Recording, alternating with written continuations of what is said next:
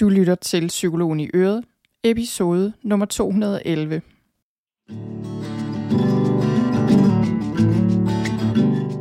Velkommen til Psykologen i Øret. Jeg er psykologen Birgitte Sølstein, og Øret, det er dit. Whatever it might be, keep surprising me. Whatever right bring it on.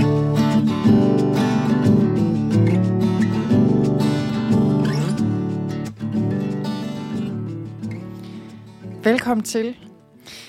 Den her podcast handler om, hvad du kan gøre, hvis du har fået et chok, eller hvis en, du kender, har fået et chok. Så øh, jeg har faktisk gerne vil lave den her podcast-episode et stykke tid, fordi det, øh, det er godt at vide, hvad man kan gøre, hvis man selv har fået et chok, eller hvis en, man kender, har fået et chok. Men øh, så har der været et par gange faktisk her på det seneste, hvor jeg er blevet mindet om, hvordan det nu lige er, når, det, når man får et chok, og hvorfor det faktisk er vigtigt, at man ved, hvad man skal stille op med sig selv, og også med andre.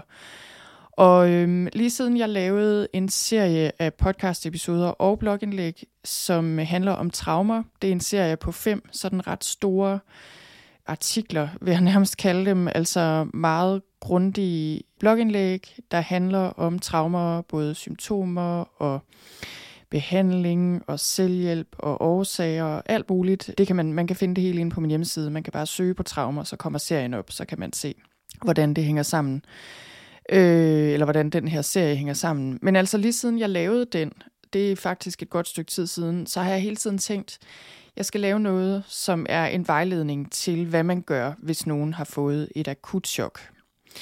Så det er det, jeg giver dig her i dag. Jeg kommer lige med sådan en lille ekstra intro her, inden selve episoden går i gang. Og det er en form for trigger warning, og jeg vil lige sige, at i den her episode, der nævner jeg et par ting, jeg har oplevet, som har givet mig et stort chok inden for det seneste års tid. Det er ikke noget, jeg beskriver i øh, store detaljer eller noget, men det er nogle lidt voldsomme ting. Og derfor vil jeg lige sige det nu, fordi hvis du har det sådan lige nu, at du ikke har lyst til at høre om de her ting, øh, hvis du bare har det sådan, at at du tænker, det måske vil oprive dig, eller gør du dig urolig, eller noget som helst, så kan du bare spole over det, og så kan du spole hen til omkring 12 minutter cirka hen i episoden, så er jeg forbi det, og så øh, kan du høre resten af episoden.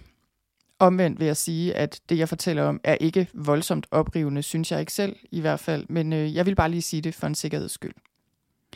Ja, grunden til, at jeg er blevet mindet om, at den her podcast-episode er vigtig, det er, fordi jeg øh, synes, at det seneste, ja faktisk det seneste år, jeg var sådan lige ved at kigge tilbage og tænke, okay, hvad har der været af store og små chok? Jeg vil faktisk sige, at det seneste år, der har jeg fået i hvert fald to store, ret store chok, hvor jeg virkelig har kunne mærke det her med, at jeg lige skulle gøre noget for at komme ud af det. Egentlig tre. Og det, øh, jeg kan lige fortælle sådan hurtigt, hvad det er, også øh, fordi så kan du måske også selv tænke lidt over, okay, har jeg, har jeg fået været ude for et chok for nylig, og hvor er jeg kommet ud af det, eller hvordan kom jeg ud af det? Så det første, der skete, det var for cirka et år siden, mener jeg, det er. Der øh, blev min søn påkørt. Det var heldigvis ikke en meget alvorlig påkørsel, men det var øh, sådan en af de der, hvor bilen nåede at stoppe den kørte heldigvis ikke så hurtigt. Det var et ret stort køretøj faktisk, men han væltede ned foran den, og cyklen sad faktisk sådan lidt fast, og han slog sig noget og blev meget chokeret. Øh, jeg var heldigvis i nærheden, så jeg kunne komme med det samme, og jeg var virkelig chokeret, og jeg kunne mærke det på, at jeg rystede, og jeg var irrationel. Blandt andet var der nogle ting, jeg slet ikke tænkt på i situationen, desværre, som for eksempel at ringe til politiet, øh, som jeg kommer til at sige lige om lidt, er en god idé, hvis der nu er sket en ulykke, og hvis der er behov for det. Det skulle jeg have gjort, fordi det her var en påkørsel, og, øh, og vedkommende, der, der påkørte min søn og, øh, og den virksomhed var ikke så optaget af at, hvad hedder det, stå ved det, eller erstatte noget som helst. Så det øh, efterfølgende har det vist sig, at det, det havde været en rigtig god idé. Men jeg var simpelthen så meget i chok, fordi jeg blev jo vildt forskrækket selvfølgelig, og min søn havde det også rigtig skidt, og jeg var egentlig bare optaget af at få ham hjem. Og der gik altså lige nogle dage, før jeg var ude af det igen. Så skete der det, øh, nu bliver jeg faktisk lidt i tvivl om, hvornår det her var, men jeg tror, det var sidste sommer, at der var nogen, som, øh, som havde en hundevalp i nærheden af her, hvor vi bor ude i skoven. Vi bor ude til skoven. Den havde fået noget galt i halsen, altså helt galt i halsen. En lille hundevalp. Og den her dame kom løbende og skrigende med den her hundevalp og var fuldstændig ude af den. Og desværre så døde den på vores terrasse. Vi kunne, vi kunne ikke gøre noget. Den var allerede, havde allerede været i gang med at, hvad skal man sige, var vi at kvæles allerede, da de kom med den, og jeg, øh, det, det var egentlig ikke så meget det med den her hund. Altså, jeg, jeg synes, det var rigtig trist, at den døde. Men, øh, men det var ikke, det var ikke øh, chokerende for mig egentlig. Det var ret chokerende at have en dame, der skreg så højt og var fuldstændig ude af den. Hun var tydeligvis i chok, og det kan hun jo ikke gøre for. Men det, der var i det, det var, at jeg stod med den der dame og den her hundevalp, og mine børn, som blev vildt forskrækket, fordi den her dame skreg så meget, og fordi der var en lille sød hundevalp, der var ved at dø for øjnene af os alle sammen. Og så jeg skulle ligesom både prøve at finde min mand og tænke, hvad vi skulle gøre, og plads på mine børn, som, som så løb væk i mellemtiden. Jeg skulle også ligesom have hentet naboen, fordi jeg tænkte, jeg kunne ikke lige finde min mand umiddelbart, og der var bare totalt kaos. Og, øh, og mine børn var faktisk ret meget i chok over det, og det var vi alle sammen. Og det, det var ligesom et eksempel på, at jeg faktisk, jeg ved ikke rigtig, om jeg rigtig var i chok, men jeg var i hvert fald sådan noget rystet egentlig over den her anden person, der var så meget i chok. Det er ikke så tit, man står over for folk, der bare skriger fuldstændig vildt, og ligesom var helt i ja, affekt på alle måder. Det var voldsomt. Nå, men det kom vi os over. Det tog lige, det tog lige øh, lidt tid, men det kom vi os over. Men øh, det største chok, jeg har fået øh, i lang tid faktisk, det er ikke så længe siden, et par måneder siden, hvor min søn, øh, som har epilepsi, han fik et epileptisk anfald, og det har vi sådan nogenlunde vendet os til over årene, at det får han nogle gange om året. Da han var lille, var det altid meget alvorligt, og det var altid 112, og vi endte på intensiv, og der blev jeg altid selvfølgelig vildt skræmt, når de her anfald kom. Men de senere år har det ikke været så alvorligt. Derfor har vi ikke, er vi ikke endt på hospitalet, og det er ikke sådan endt med noget meget akut og alvorligt i lang tid. Så derfor bliver jeg ikke så bange, når de kommer længere. Jeg bliver stadig redselslagen, men det er ikke det er totale chok og, og vild frygt øh, for, at der sker noget alvorligt, fordi min erfaring har lært mig, at det, øh, det, gør, der, det gør der nok ikke. Og ja, det synes så, så kan man lære meget om at navigere i sådan en situation, når man har prøvet det gange nok. Men så skete der så noget her for nylig, hvor øh, min søn pludselig fik en anden type anfald og var helt væk lige pludselig. Og jeg fik bare et kæmpe chok. Altså virkelig. Øh, jeg ved ikke, du der lytter til det her, øh, har prøvet at stå med dit barn, øh, hvor man virkelig for alvor tror, at nu er de væk. Det var virkelig voldsomt. Jeg har prøvet det et par gange, det er mange år siden, men det var bare det var et kæmpe, kæmpe chok, og jeg løb væk, fordi jeg skulle finde en telefon og ja, medicin og alt muligt, men og for, han kom til sig selv i løbet af altså 20 sekunder, tror jeg. Men det kunne jeg ikke se, fordi det så jeg først, da jeg var kommet tilbage, og det var bare, det sad bare i kroppen af mig, øh, og jeg havde den her osteklokke fornemmelse, og jeg kunne ikke samle mig om noget. Øh, jeg faldt godt nok i søvn, sådan delvist, men, men dagen efter kunne jeg ikke samle mig om noget. Jeg var, ja, både min mand og mig var fuldstændig rystet, og det var min datter egentlig også lidt, fordi vi råbte så højt, og hun vågnede, og ja, det var godt nok et kæmpemæssigt chok. Så ja, det var faktisk det, der mindede mig om, at øh, jeg skulle se for den her episode lavet, øh, fordi jeg tænkte på, hvor er det bare vigtigt, at vi passer godt på os selv i sådan en situation, når vi har fået et kæmpe chok, og, og at der også er nogen omkring os, der kan passe på os. Øhm, hvis jeg lige skal sige, altså hvad vil det sige, når jeg siger det her med at få et chok, så det jeg taler om her, det er jo de her akutte chok, og hvad der, hvad der vækker et chok, eller hvad der giver os et chok, det er bare, kan være meget, meget individuelt. Men selvfølgelig, altså ulykker og det her, når der lige pludselig sker noget pludseligt og skræmmende, altså Altså små chok kan jo også bare være meget høje brag, men, men store chok er jo det her med, altså, at der sker en ulykke, eller nogen af vores nærmeste kommer noget til, eller et eller andet pludselig får noget at vide, der er vildt chokerende. Øhm, altså det er den her form for akutte chok, jeg, jeg snakker om, og det er jo helt almindeligt. Altså det er jo noget, vi alle sammen kan komme ud for, og de fleste oplever på et eller andet tidspunkt at få et chok. Så, så det, jeg ikke taler om her, det er PTSD. Det skriver jeg mere om og siger mere om i den her serie omkring traumer. Men et chok bliver ikke nødvendigvis til PTSD. Det kan det selvfølgelig blive, hvis vi har svært ved at integrere og ligesom komme videre efter den her umiddelbare chokreaktion. Men reaktionen lige efter noget voldsomt sker, det er den reaktion, jeg snakker om her, og det kan være, altså det kan faktisk være hvad som helst. Jeg tænker egentlig, at reaktionen på noget voldsomt, den, det kan spænde meget vidt, og man kan gøre ting og have det på måder, hvor man, man synes, det måske ikke rigtig giver mening. Men, men det er alle mulige reaktioner almindelige her, men altså det kan jo være osteklokkefornemmelse, uvirkelighedsfornemmelse, at man har svært ved at samle sig om noget som helst, at man har rigtig meget uro, svært ved at sove, oplever angst, at man måske er meget hektisk, eller måske er træt, at man sådan ikke kan mærke sig selv, at man ikke kan tage stilling til noget. Og det er helt almindeligt, at de her ting opstår efter et chok, og for, for de fleste vil de her symptomer, de her ting, de vil aftage af sig selv efter kort tid, eller måske efter nogle dage, altså, eller længere, alt efter hvad det er, der er sket selvfølgelig. Så der er selvfølgelig klart, at der er stor forskel på og et lille chok øh, og et, et meget større chok. Og som sagt, hvis, hvis man har svært ved at integrere den oplevelse, så kan det sætte sig som traumer, eller noget, der ligesom sætter sig i nervesystemet. Så nervesystemet har svært ved at regulere tilbage igen. Og det kan jo både være fordi, at det er et meget stort chok, altså simpelthen det er noget traumatisk, men det kan også være fordi vores nervesystem i forvejen enten er ude af regulering, eller nemt kommer det, altså hvis vi er meget stressede, eller har tendens til angst, eller har haft tidligere traumer. Så, så det kan jo være meget individuelt, hvor nemt vi også har ved at komme os over chok. Øh, det jeg kan mærke for mig, og der er måske nogen, der kan genkende det her, det er, at øh, fordi vi har min søn, som jeg lige har snakket om, med de her epileptiske anfald, som er noget, der virkelig har sendt mit nervesystem i total alarmberedskab i overvis. Og da han var lille, der kom det til et punkt, hvor, øh, hvor jeg i starten godt kunne regulere tilbage igen hver gang. Så det kom ligesom typisk en gang hver halve år, så var det meget intenst, og så kom jeg ligesom ud af det her igen. Det kunne jeg i overvis, og så kom der den dag, hvor jeg ikke kunne det længere.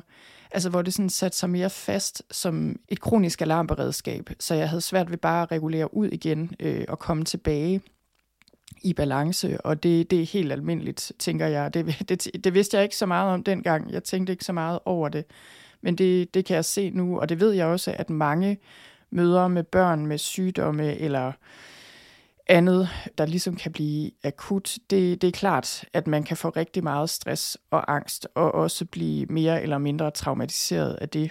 Og det blev jeg også. Og så øh, det, der skete for mig, det var, at jeg synes, over en årrække har mit nervesystem reguleret sig, reguleret sig bedre og bedre, så jeg mere har sådan generelt fået mere ro på. Ikke har den der konstante, overhovedet ikke har den der konstante følelse af at være i alarmberedskab, men selvfølgelig kan mit nervesystem øh, og mit alarmberedskab meget nemmere vækkes. Men jeg synes, jeg kan se også på den måde, jeg har haft det på efter de her gange, at ja, jeg bliver rystet, og også mere rystet, end jeg ville være blevet før i tiden.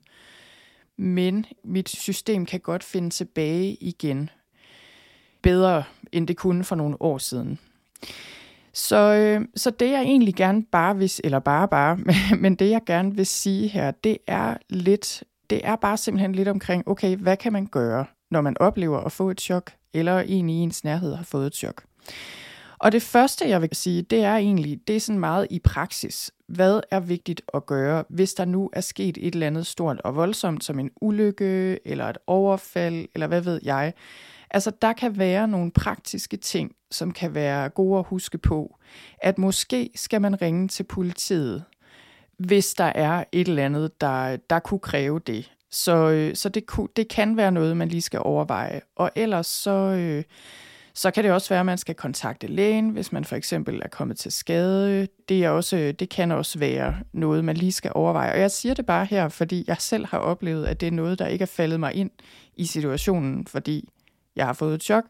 Så hvis man også møder en, der har fået et chok og står i en situation, så hjælp vedkommende med at huske, okay, skal vi ringe til politiet? Skal vi ringe til lægen? Hvem kunne det være godt at kontakte her? Og så vil jeg ellers gå videre til at sige 10 ting, som man kan gøre. Det er ikke nødvendigvis noget, man skal gøre, hverken for sig selv eller andre, men det her, det er bare ligesom for at få en fornemmelse af, okay, hvordan kan jeg hjælpe mig selv, når jeg har fået et stort chok? Hvad er godt at gøre i tiden lige efter? Så øhm, hvis du har fået et chok, så kan det for det første være godt at være sammen med andre, der kan give dig tryghed og støtte. Og igen, det er fordi, man er ikke altid ved sine fulde fem, især hvis det er et stort chok.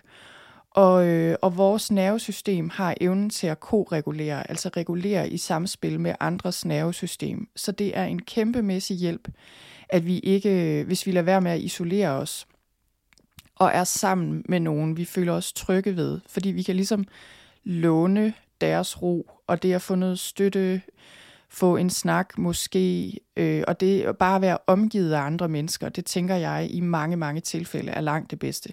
Det kan også være, at man har lyst til at være alene, og det kan måske også være, at det er en god idé, men det kan også være, at det er en dårlig idé, selvom man har lyst til det. Så øh, det var det første. Vær sammen med andre, der kan give dig tryghed og støtte. Noget andet helt konkret, det er at få varmen. Altså tit, når vi har fået et chok, så øh, har vi den her fornemmelse af, at vi ryster og fryser og er sådan lidt forkommende. Og det er simpelthen at få et tæppe og en varm kop te eller noget varm suppe. Det kan være godt, og det er simpelthen en måde ligesom at berolige kroppen og sige til kroppen og nervesystemet, okay, alt er godt igen, du kan godt begynde stille og roligt at falde til ro. Så kan man også lytte til beroligende musik. Det tænker jeg måske især, hvis man er alene, eller bare kan mærke, at man ligesom har brug for noget beroligende, så synes jeg, det er selvfølgelig individuelt det her, men jeg synes, musik virkelig kan noget, og det er også noget, man ved fra forskningen efterhånden, at visse former for beroligende musik har en rigtig god effekt på nervesystemet og kan regulere nervesystemet. Så det kan være, at du har en streamingtjeneste, hvor du kan søge på afslappende musik. Jeg kan rigtig godt selv lide afslappende klavermusik. Sådan rolig klavermusik. Jeg har også set, at på YouTube ligger der sådan nogle lange playlister med, sådan med relaxing music, hvor der er naturlyde og, og sådan noget beroligende meditationsmusik. Det kan også være noget. Et eller andet, der beroliger dig. Så noget andet, du kan gøre, hvis du har fået et chok, og kan mærke det her med, at kroppen bare er helt i alarmberedskab, det er, at du kan tale beroligende til dig selv, eller nynne for dig selv.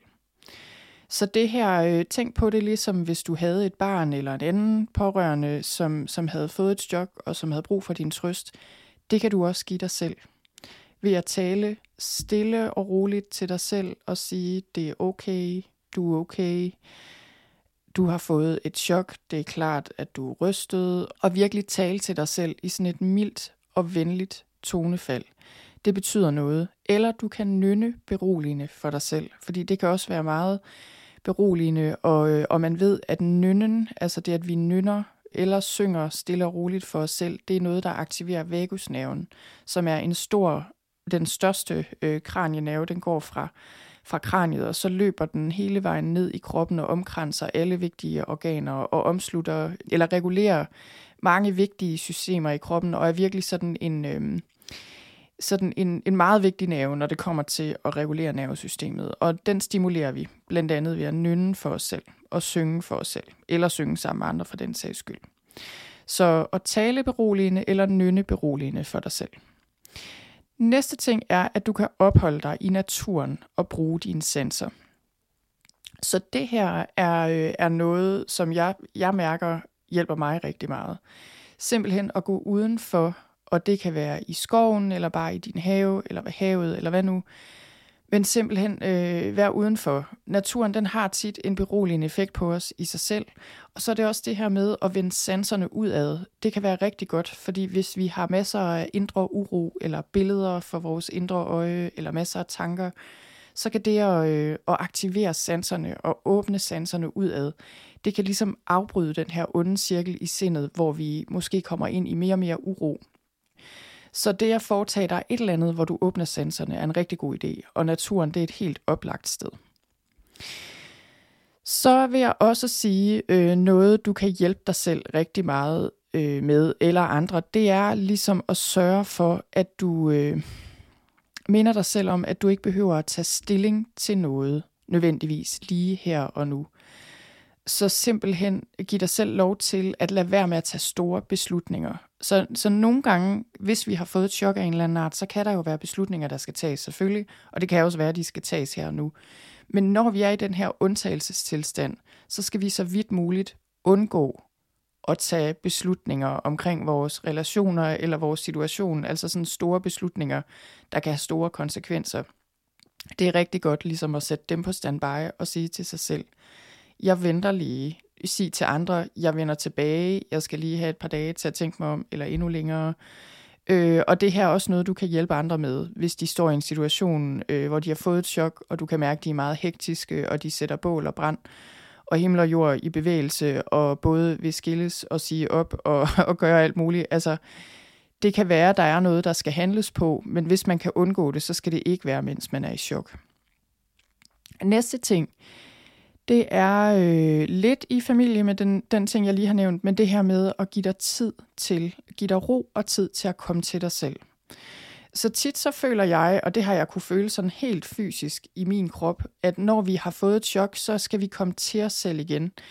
Og vi kan se det i, øh, i dyreverdenen. Dyr, hvis de har fået et chok, så ryster de sig. Typisk øh, ender de sådan ryster fjerne, og så er det videre i programmet.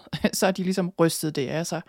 Og det har vi også brug for. Og nogle gange kan vi faktisk også ryste kroppen. Det er der nogen, der bruger det her med, hvis vi, hvis vi er blevet forskrækket eller fået et chok. Jeg kan huske en gang, jeg var på en arbejdsplads, hvor der var en, øh, en klient, der flippede ud, og så havde vi alle sammen sådan en debriefing, og så var der en fysioterapeut, der fik os til at ryste, fordi vi skulle ligesom ryste det her af os, øh, og det var egentlig meget fint. Det kan godt være, at det hjælper dig.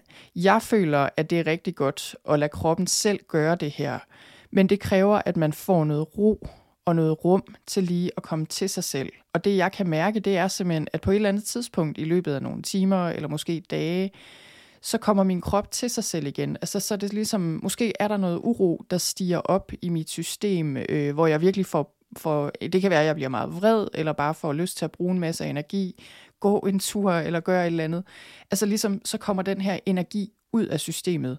Og så er jeg sådan mere tilbage, og, og min krop er mere tilbage på rette spor. Og jeg, jeg, jeg tror, at, at langt hen ad vejen, så, kan vi, øh, så er det noget, vi, vi kan gøre, og jeg ved, det er noget, kroppen har som en indbygget evne. Nogle gange ved store traumer er det ikke noget, vi selv kan gøre, så har vi brug for hjælp til det, og det, sådan er det jo. Men mange gange ved mindre chok, der kan, vi, der kan vi ligesom lade kroppen komme til sig selv på den her måde. Men det kræver, at vi får noget tid og noget ro og noget rum. Så det her er en helt vildt vigtig ting, synes jeg. Noget, der er meget vigtigt at være opmærksom på, at hvis vi har fået et chok, så skal vi virkelig passe på os selv, og måske, måske tage en fridag, eller hvis vi ikke tager en fridag, så, så sig det på jobbet, at okay, jeg er ikke helt mig selv i dag, og jeg har brug for lige lidt tid. Eller øh, altså, bare give os selv noget rum og noget ro til lige at komme til os selv. Fordi hvis vi ikke gør det, og det, vi kan meget nemt komme til bare at være øh, hektiske, altså hvis vi har fået et stort chok, eller altså vi vi vil jo gerne passe vores arbejde, og der er ting og sager, der skal gøres. Så det kan være rigtig svært lige at trykke på den her standby-knap. Så, så vi kan godt komme til ligesom at stresse hen over den her chokreaktion, og så er det, at den nogle gange bare kan, kan lavre sig i systemet, i stedet for at sætte sig mere fast som sådan en lidt mere blivende uro. Øh, og det er ikke så godt og man kan sige, jeg kommer til lige om lidt, måske er det ikke altid det, der er behov for, det siger jeg noget lige om lidt. Det, det er et af dine kommende punkter. Men inden da vil jeg lige sige noget, det er egentlig lidt, det er meget i familie med det her, men det her med, lad være med at stille for store krav til dig selv. Så det her, det er både, lad være med at stille for store krav til dig selv i forhold til, hvad du skal nå, og i forhold til, hvad du altså skal, når du lige har fået et chok, fordi du skal tage hensyn til dig selv, at tage hensyn til, til andre, der måske lige har været ude for et eller andet chokerende. Men det er også noget med, at du ikke skal øh, dømme dig selv for den måde, du reagerer på. Altså lad være med at stille for store krav i forhold til, at du skal håndtere det her helt perfekt, eller at du ikke må være rystet, eller at du ikke må være ked af det, at du ikke må være vred, eller følelsesløs, eller hvad du nu er. Altså det der med virkelig bare at give dig selv lov til at have det, som du har det, og sige til dig selv, det er helt normalt at reagere på den her måde. Jeg har lige fået et chok. Det er okay jeg har ikke tænkt mig at stille kæmpemæssige krav til mig selv i forhold til, hvordan jeg skal håndtere det her, eller hvad jeg skal kunne overkomme, når jeg lige har fået et chok. Okay, næste punkt. Jeg er nået til nummer 9, kan jeg afsløre. Jeg mistede lige lidt øh, orienteringen, tror jeg, men jeg er nået til nummer 9 nu. Nu sagde jeg jo lige før det der med, at det er rigtig vigtigt at give os tid og rum og ro Og det er det også tit, føler jeg. Men nogle gange kan det faktisk også være rigtig godt at aflede os selv. Så det er lidt tricky det her, fordi vi skal virkelig være opmærksomme på netop, at vi ikke afleder os selv på en måde, så chokket ligesom laver sig, så vi ikke giver os selv lov til lige at reagere og have de følelser, vi har, og mærke kroppen og så videre. Men det, der nogle gange kan være godt, og der er også der er forsket i det her, også i forhold til, hvis vi lige har været ude for noget traumatiserende eller chokerende, så kan det faktisk nogle gange være rigtig godt at aflede os med noget. Fordi så er der, kan der være en tendens til, at sindet ikke laver oplevelsen i hukommelsen på samme måde, som hvis vi for eksempel bare tænker på det konstant, taler om det konstant. Så det her, altså det er ikke så enkelt, fordi det kommer helt an på, hvad det er, vi har været ude for. Men jeg kan sige så meget som, at øh, jeg kiggede på noget forskning på et tidspunkt i forhold til børn og traumer øh, egentlig, og der, øh, det var sådan noget med, hvad man gør, hvis børn har været ude for noget voldsomt. Og efter det, så er jeg faktisk begyndt, eller det var især da min søn var mindre, men når vi var på hospitalet, og der var noget af det her, der var rigtig ubehageligt, han var meget bange for, så var begyndt jeg at aflede ham. Både inden, men især også efter, at lige umiddelbart efter, så stak jeg ham en iPad og gav ham lov til at fordybe sig i noget helt andet, fordi det var det, han gerne ville have. Så det her, det er bare for at sige, at nogle gange, når vi er oprevet og, og har fået et chok, så kan det være godt at aflede os med noget helt andet, så vi ikke kommer til at hænge fast i den her oplevelse. Men det er ikke altid. Det kan være godt, men, og, men det jeg også vil sige med afledning, det er, at noget af det, der kan være godt at aflede dig selv med, det er noget behageligt og nydelsesfuldt. Altså noget, der giver dig tryghed, noget, der giver dig ro og nydelse. Så igen, så du fortæller dit nervesystem og de her ældre dele af din hjerne, der er i alarmberedskab, så du signalerer til dem, alt er okay, vi kan godt slappe af, faren er drevet over. Så, øh, så det her med, det kan være at drikke øh, en kop te, du rigtig godt kan lide, eller spise noget, du rigtig godt kan lide, eller altså bare lave et eller andet, du nyder. Det kan også være en rigtig god ting. Den sidste ting, ting nummer 10, jeg har her, det er opsøg hjælp, eventuelt, hvis du føler, du har brug for det. Så det her, det kan bare være at tale med nogen om, hvordan du har det. Øh, simpelthen få snakket tingene igennem, sætte ord på, øh, måske oplevelsen, men også især, hvordan du har det her nu. Så du ligesom kan finde ud af, okay, hvordan har jeg det? Hvis man dårligt nok kan mærke sig selv, så kan det nogle gange være en meget stor hjælp at prøve at sætte ord på det. Og det kan også være, at du har brug for professionel hjælp, selvfølgelig. Det kan være, at du har brug for en krisepsykolog, eller at tale med din læge, eller et eller andet andet, hvis du har været ude for et stort chok. Men det er ikke altid, det er nødvendigt. Og der er store diskussioner i psykoterapiforskningen i forhold til det her med, er det godt at gå til psykolog, når man har været ude for en krise, eller gør man bare det hele meget værre? Og er debriefing, hvor man taler tingene igennem, er det godt eller skidt?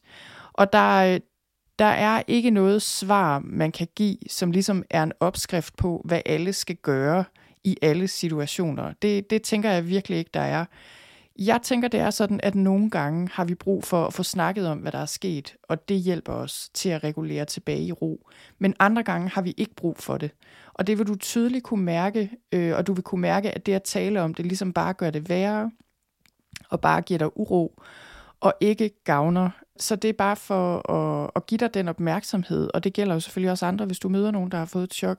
Det er ikke sikkert, de har behov for at blive spurgt ind til præcis, hvad de har oplevet, eller præcis, hvordan de har det. Så det er noget med også, øh, ja, lige at være ops på, okay, hvad er der brug for her? Nogle gange er der brug for hjælp, og at man får en snak. Andre gange er der brug for afledning og noget helt andet, og at man bare er der med et varmt tæppe eller et eller andet. Godt. Det var de 10 ting, du kan gøre for dig selv eller en anden, hvis du har fået et chok. Og øh, jeg håber, at det her kunne bruges til noget. Jeg håber, det her er noget, du vil stikke i lommen, eller ligesom skrive dig bag øret, og, øh, og huske dig selv på, og også simpelthen have med dig, og hvis du får et kæmpe chok, eller andre du kender får et kæmpe chok, så kan du finde det frem. Gå tilbage, noterne til den her episode ligger på sølvstein.dk-chok, og derinde, der har jeg listet de her 10 ting, som lige kan minde dig om, okay, hvordan er det nu lige, jeg kan navigere i den her situation. Så øh, det var alt for nu, så vil jeg bare sige tusind tak, fordi du lyttede med.